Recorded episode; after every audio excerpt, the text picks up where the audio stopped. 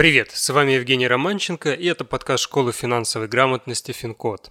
Сегодня мы с вами поговорим о том, как банки обманывают нас на кредитных картах. Кредитки сейчас очень популярны, потому что банки агрессивно их продвигают и очень хорошо на них зарабатывают. Конкуренция тут огромная, Поэтому даже самые крупные банки прибегают к разным уловкам и нечестным схемам, чтобы привлечь еще больше клиентов. Причем все происходит в рамках закона. Банки навязывают дополнительные услуги, скрывают важные условия в рекламе, многое не договаривают, и все это ради того, чтобы вы оформили кредитную карту. С этим можно и нужно бороться. Поэтому сегодня мы с вами разберем топ-5 банковских уловок и что с ними делать. Итак, первая уловка – реальная ставка по кредитной карте вам неизвестна. Во всех рекламных материалах на сайте банка вам могут предлагать очень выгодную процентную ставку. Нюанс в том, что перед ней будет стоять предлог «от», типа платежи от 0%. Ну, либо возле процентной ставки могут поставить звездочку и внизу будет сноска на полные условия. А вот в полных условиях вас будет ждать сюрприз. Для получения выгодной процентной ставки вы должны будете выполнить ряд условий. Эти условия могут варьироваться. Могут попросить тратить определенную сумму в месяц по кредитке, могут ограничить сумму самого кредита и так далее. Но вообще чаще всего банки в рекламе рассказывают о кэшбэке, о беспроцентном периоде, а процентную ставку вообще могут и не называть. Ну а на деле выясняется, что она может доходить до космических 40%. Переходим ко второй уловке. Это так называемый беспроцентный период по кредитным картам. Многие думают, что беспроцентный период, или как его еще называют гросс-период, будет работать для каждой покупки отдельно. Но на самом деле это не так. Обычно беспроцентный период стартует после первой покупки и действует на все последующие. То есть, если беспроцентный период 30 дней, и вы купили телевизор в начале месяца, а в конце телефон, то беспроцентный период для телевизора будет обещанные 30 дней, а вот для телефона всего один день.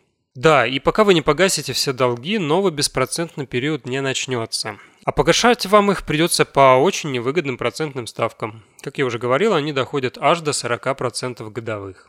Третья уловка банков – это навязывание страховки. Запомните, по закону страховка обязательно только в случае ипотеки либо автокредите. Во всех остальных это просто фантазия менеджера банка. Более того, опять же по закону, вы имеете право отказаться от страховки и вернуть деньги в течение двух недель.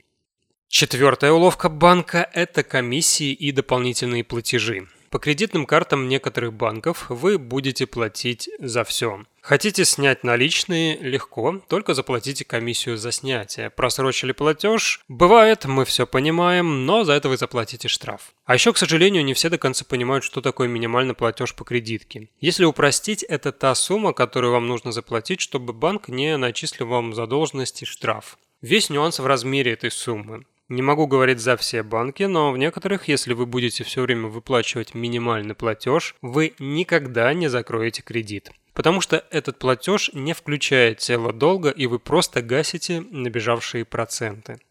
Ну и пятая излюбленная уловка банков – это дополнительные услуги. Например, вам обещают бесплатное обслуживание карты. И технически так оно и будет, но вам сразу подключат смс-уведомления за условные 100 рублей в месяц. Хотя эта услуга необходима каждому и по идее должна входить в бесплатное обслуживание карты. И, кстати, сейчас идет новая волна дополнительных услуг – подписка. Если купите подписку у банка, получите обещанные условия по кредитам, вкладам и так далее. Итак, как же от всего этого защититься? В первую очередь очень внимательно читайте договор. Задавайте прямые вопросы менеджеру банка о каждом непонятном пункте. Возьмите договор с собой, проконсультируйтесь с юристами. Менеджер банка может вас торопить, может говорить что угодно, лишь бы вы быстрее подписали документы. Просто игнорируйте это. Ваше право изучать договор столько, сколько вам нужно.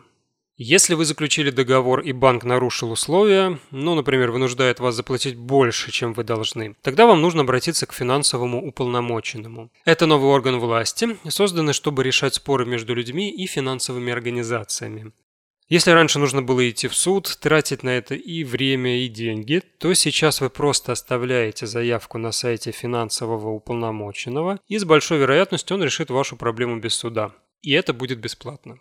Если вы видите очень выгодную процентную ставку по кредитной карте, это повод насторожиться и внимательно все перепроверить. Ни один банк не будет работать себе в убыток. Так что возвращаемся к первому пункту, очень внимательно читаем договор и ищем все «но». Еще будет не лишним перепроверить все расчеты банка в каком-нибудь онлайн-калькуляторе кредитов.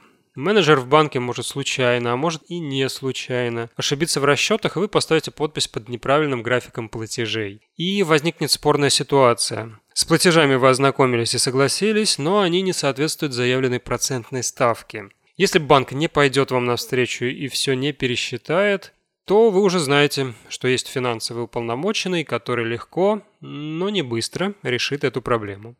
Также не забывайте, что от любой навязанной услуги вы можете отказаться. Те же смс-уведомления и подписку можно отключить в приложении банка.